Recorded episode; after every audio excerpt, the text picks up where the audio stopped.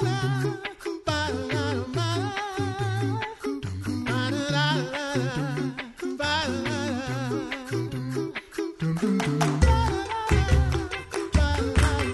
listening to the Coffee Hour. I'm Sarah Gulseth. Thanks to Concordia University Wisconsin for your support of the Coffee Hour. You can find out more about Concordia University Wisconsin at cuw.edu. We are coming up on Trinity Sunday, and in most churches, that means that it's the one Sunday a year we get to say the Athanasian Creed. And personally, I love this creed, and I wish we would say it more often. That's just my opinion. I think my guest might also share that opinion. the Reverend Sean Daenzer, Director of Worship for the LCMS and International Center Chaplain. Thanks for joining me today. Hey, sir, it's great to be back. We're talking about the Athanasian Creed. It's a good day. I'm a little geeked about it, not going to lie. so, first, uh, let's lay some groundwork. What is the Athanasian Creed? Sure, the Athanasian Creed is considered to be one of our um, the ecumenical creeds. That ecumenical means uh, considering the universal church. Uh, and that's because essentially everyone uh, who holds the Trinitarian faith accepts it. The Roman Catholic Church accepts it. The Eastern Orthodox Church accepts it. The Lutherans have it right in our Book of Concord, right after the other two creeds that we know a lot better. and uh, even the Protestants uh, uh, tend to accept this. You know, they don't maybe confess it. They don't confess any creeds a lot of times. Uh, but but if pushed, they would say, well, yeah, that confesses the Trinity. Mm-hmm. And uh, this is this is the most extensive of the creeds. I think that's probably the reason it doesn't get said as much, unfortunately Unfortunately, it's a little harder to memorize. Mm-hmm. Uh, but it also has kind of the most character, I think, mm-hmm. uh, and is is really an enjoyable thing. So it's called the Athanasian Creed, named after Saint Athanasius. He was a pastor in uh, Alexandria, uh, lived from about 295 to 373 A.D. And uh, he was secretary to Alexander, the Bishop of Alexandria, at the Council of Nicaea. Okay, mm-hmm. so he's the guy taking all the notes. Uh, you know, he's a powerhouse thinker already. Uh, and uh, that's the big council that deals with the Arian heresy. Arius said there was a time when the Son was not, mm. uh, that uh, that Jesus or the Son of God, Christ, is not fully divine. He's not of one substance with the Father. He's actually just the greatest creature. He's the best creature, but he is a creature of God, hmm. and, and, that's a heresy. Yeah. Uh, and so, so this this battle in the fourth century, um, that's the 300s A.D. Uh, the the fruit of this, you know, fights are never exciting, but we're the church militant and we have to stand up for what the truth is from Scripture. The the fruit of this really is fantastic confessions. It's clarifying about what is it that we do believe about Jesus Christ, his his human nature and divine nature, and uh, in what way are those connected, and uh, who is the Holy Trinity, right? How is our God three persons, Father, Son, and Spirit, and yet one God, not multiple gods? Gods. Um, and and the, the fruit of that then is the creeds as kind of simple and repeated confessions of what the Bible says, but boiled down and focused in on this one these two points, right? The Trinity and who Jesus is. Well, the Athanasian Creed does that in a little more depth and in a little more um, I think poetry. I would say mm-hmm. it really has some a rhythm to it, and uh, and that's very delightful. Uh, so it's called the Athanasian Creed after this uh, great defender of the faith who was exiled five times. Hmm. Uh, there was a time when he really, I mean, the the position of the church, the the teaching of the scriptures about the Trinity was the minority opinion around the world, hmm. and it looked as if Arianism, these these false understandings where Jesus is less than God, would have prevailed. You know, if you were humanly speaking about it. Uh, but on on you know the the epigraph for Athanasius is Athanasius contra mundum. It's Athanasius against the world, uh, and he kind of stood like that at some points. It seemed like it was just him standing on the side of what the Bible actually taught. But um, you know, thanks be to God, the truth has been preserved, and at this point in history, is in fact the the vast majority of Christians are uh, confessing truthfully with the Scriptures. So even though this creed most likely was not written by Athanasius, a couple things that that make that pretty obvious. Mostly, it's written in Latin, and, and he was a Greek writer. Mm. Uh, it also is first kind of is seen about a hundred years after he's around, so it's it's not likely that he really composed it. Uh, probably a guy named Vincent actually is the guy who wrote it, but um, but it's been accepted by the church because it is true. And similar to the Apostles' Creed, which wasn't written by the 12 apostles, it reflects their teaching. And so, kind of uh, as an honorific title, we're not ashamed to call it to this day the Athanasian Creed. It's absolutely a confession of what he taught and fought for in his lifetime, and it's something that we continue to believe to this day. It's it's what the it's what the Bible teaches. If you were to take the time to ask these questions very pointedly and say, let's gather all the evidence in the Scriptures and confess just what the Bible says, the Athanasian Creed is a beautiful way to do that.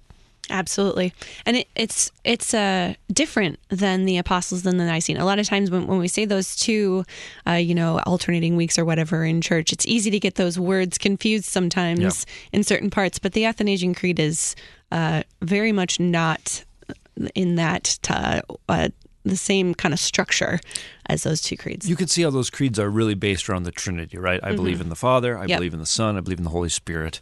Uh, the Athanasian Creed is very different. It has kind of two focal points, and then it's got an intro and an outro, if you will. uh, and, and, the two questions are this um, Who is our God? Who is it that we worship? And the answer is we worship one God in Trinity and Trinity in unity.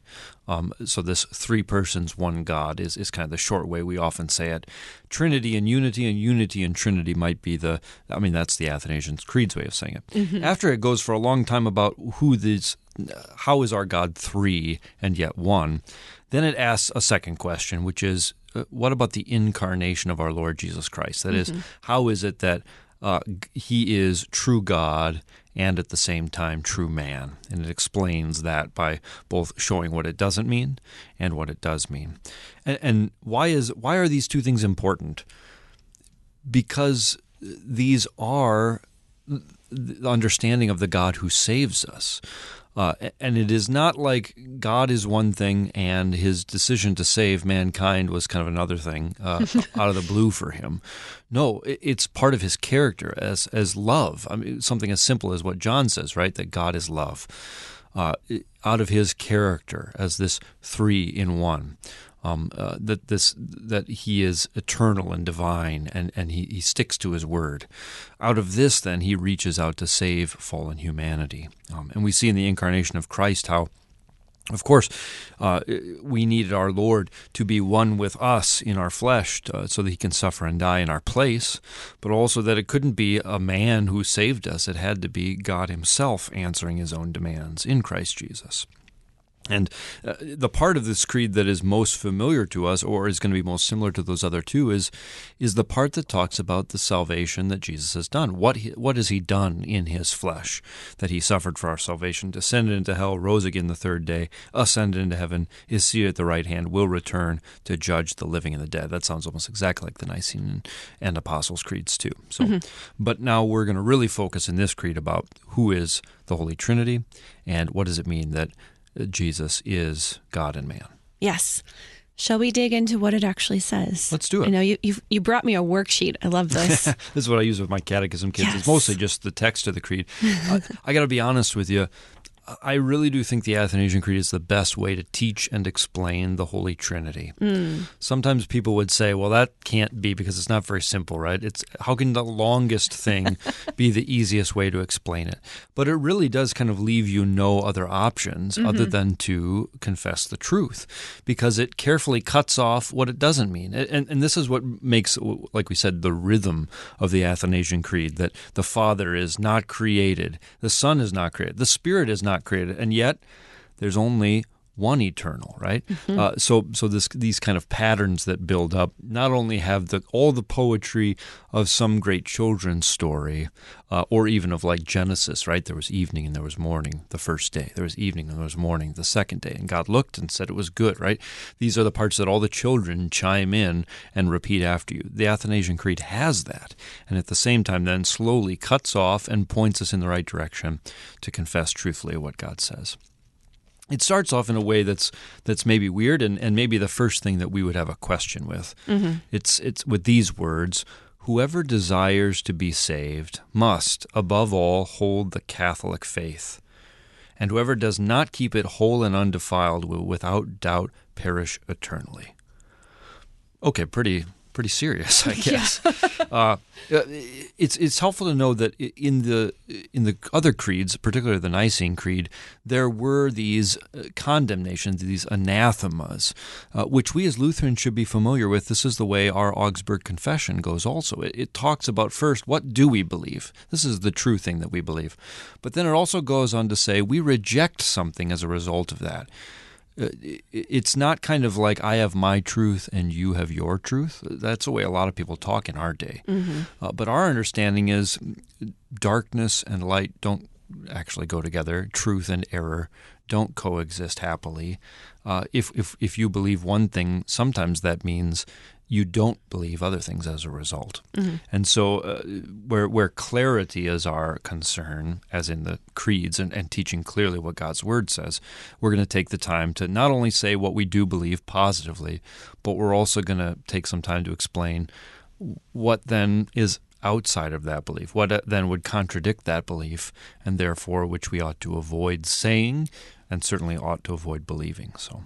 Mm-hmm. So uh, I think the other thing that's surprising is this word, maybe to some, that this is the Catholic faith. Mm-hmm. And on a Lutheran show like this, uh, what are we talking about? Roman Catholic stuff. Well, it doesn't say Roman Catholic; it says Catholic, mm-hmm. and and and that's a very good word. The word Catholic means according to the whole, kind of literally translated.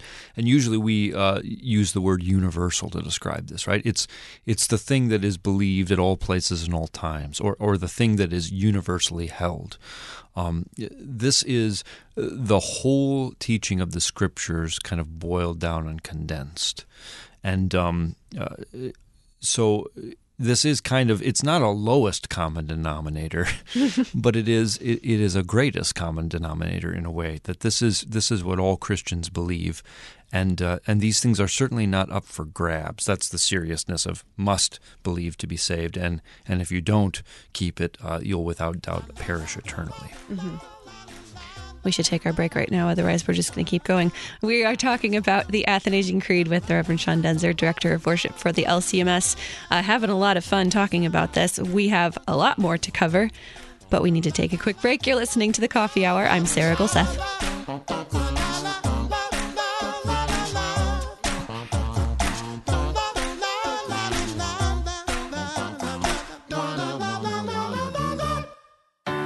At Concordia University, Wisconsin, we believe you were created for a reason to use your God given gifts to help others, to live a life of self sacrifice in a me first world, to live a life that's uncommon. Whether you're taking one of 50 plus online programs or learning with us in person on the shores of Lake Michigan, you'll be equipped to make an uncommon impact. Learn more at cuw.edu. Concordia University, Wisconsin. Live uncommon. Welcome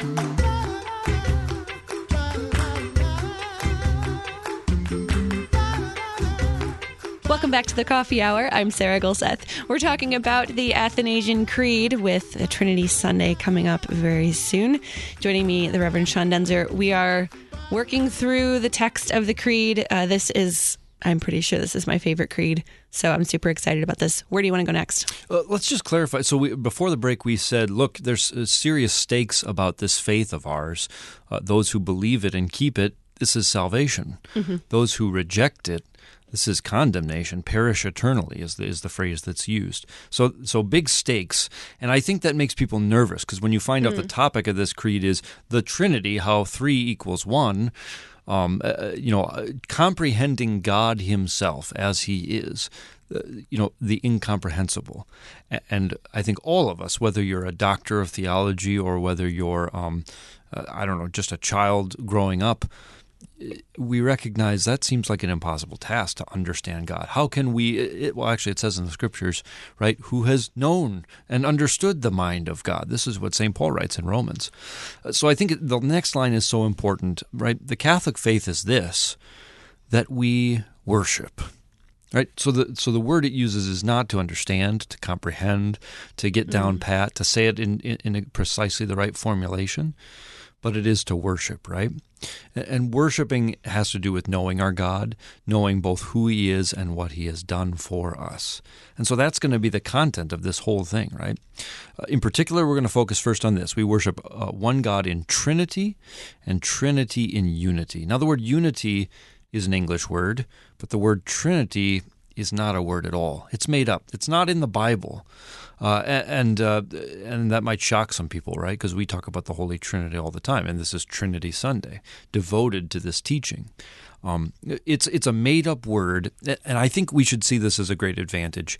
Why did we have to make up a word to describe our God? It's because you won't be able to discover him just by looking around in the world, right? Nobody else came up with this on their own. It had to be revealed from him. In fact, it is so otherworldly. He's the one who created the world, right? He's not contained by the world, he's not a product of our world that's why um, you're, you're going to have to go outside of the normal vocabulary of everyday life if you want to describe him, uh, if you want to talk truthfully about him. So, so we've coined this term in the, in the Christian church, Trinity, to describe this three-person nature, uh, a three-person. Uh, consisting of God, and yet that He is totally united, right? Mm-hmm. So, so what does it mean to worship God in Trinity and unity? Neither confusing the persons, right? That we would say the Son and the Father are the same and there's no real difference, uh, but neither dividing the substance to say that one is greater or lesser than, or or the Son is different than the Father. Um, but we're going to try and say this in, in many different ways that their glory, uh, that their majesty, that their um, uh, that their substance is in fact the same. They are all truly God mm-hmm. and uh, and yet there are there's a distinction. There are three of them. Mm-hmm. So.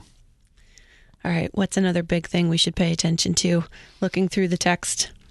Sure, it, it lays out, um, uh, you know, very clearly about the three persons uh, and about how they're all.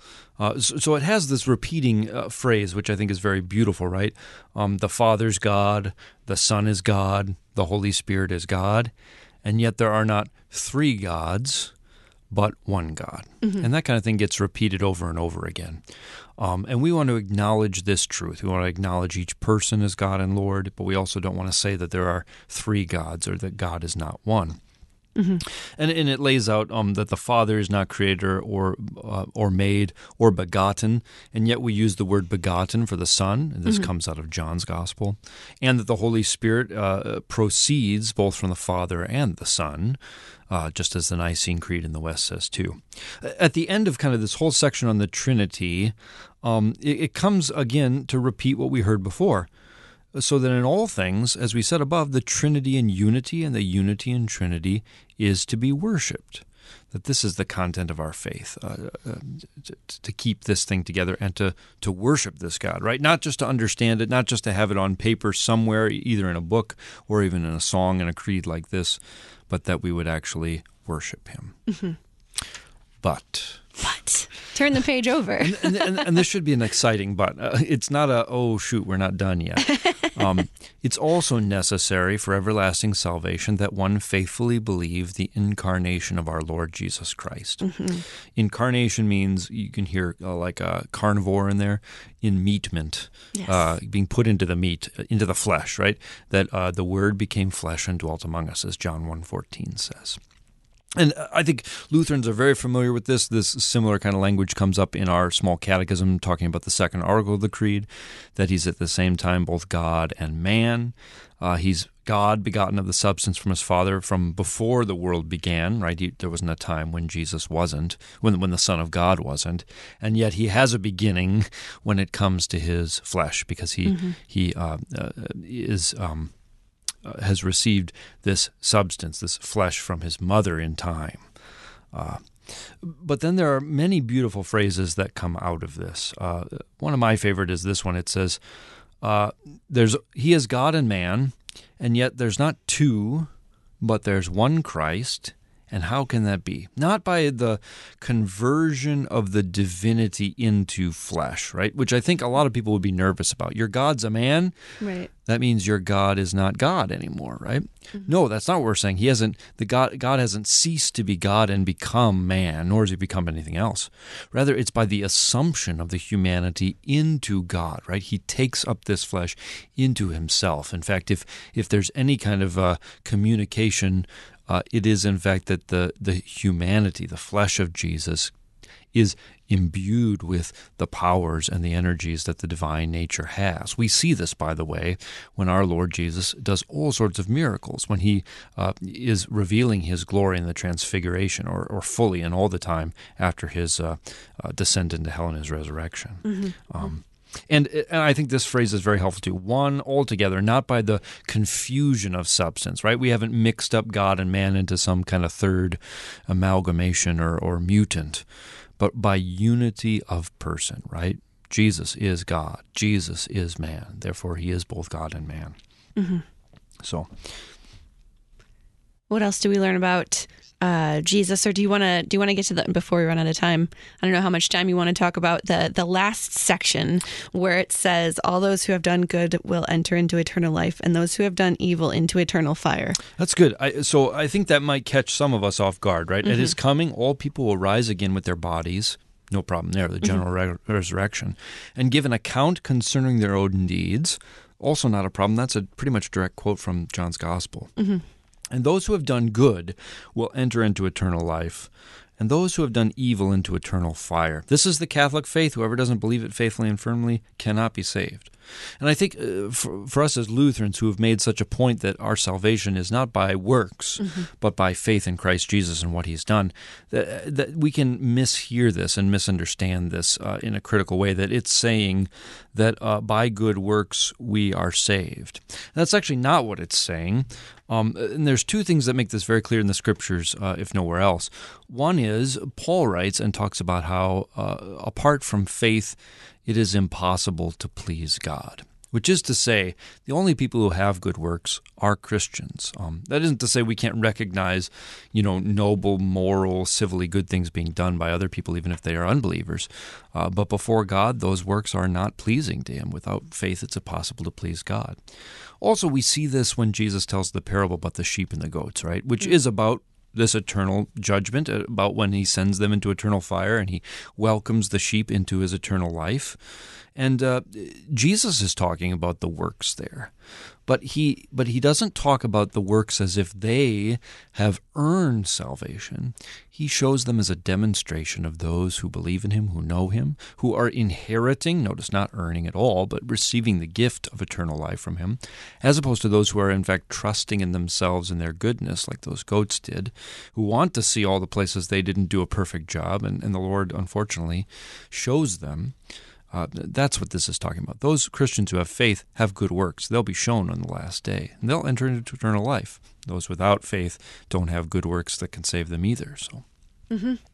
I, I, before we go, just to wrap yeah. up, what is the creed for, and when do we use it? Right. Yes. This Athanasian Creed is very under, misunderstood in our time. I'm thankful that we use it on Trinity Sunday, if no other time. Sometimes we replace the Nicene Creed in the Divine Service with it. Great, it's better than nothing. And at this point, we're some of the only people who make use of it. The Roman Catholic Church really has lost place for it.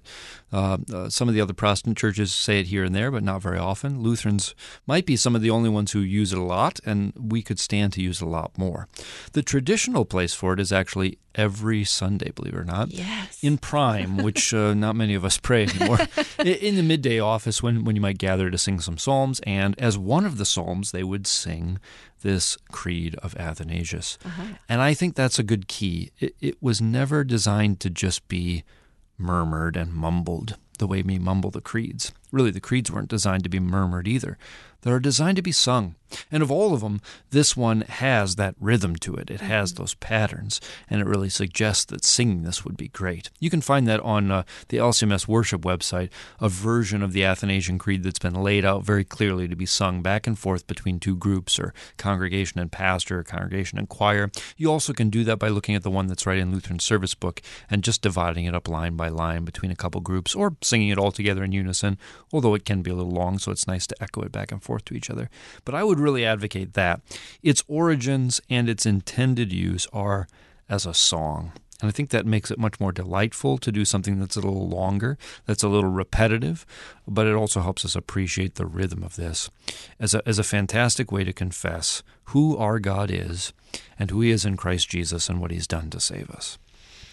Yes, uh, yeah, it's it is uh, fun to chant it back and forth and to just uh, just uh, confess it on Trinity Sunday, and then to read through it uh, during the rest of the year, there's always something new that that pops out at me every time I read through it again. So, yeah, well, uh, Trinity Sunday is a great start, and I hope that uh, it makes its way back into our use uh, a little bit more here and there. Yeah, and it's not impossible to memorize. I know people who have done it. So, if you want a uh, little challenge this summer, we can uh, help you out with laying out the Athanasian Creed in a way that is uh, manageable to memorize it over the summer. That would be something super fun to do. Maybe hmm. I'll actually do it this summer. I get about halfway through and, then I give up. start so, at the end this time. I, you know, I need to do that. Just start with the second half. uh, Reverend Sean Daenzer, Director of Worship for the LCMS and International Center Chaplain. Thanks so much for joining me today. My pleasure. You've been listening to the Coffee Hour. I'm Sarah Gulseth.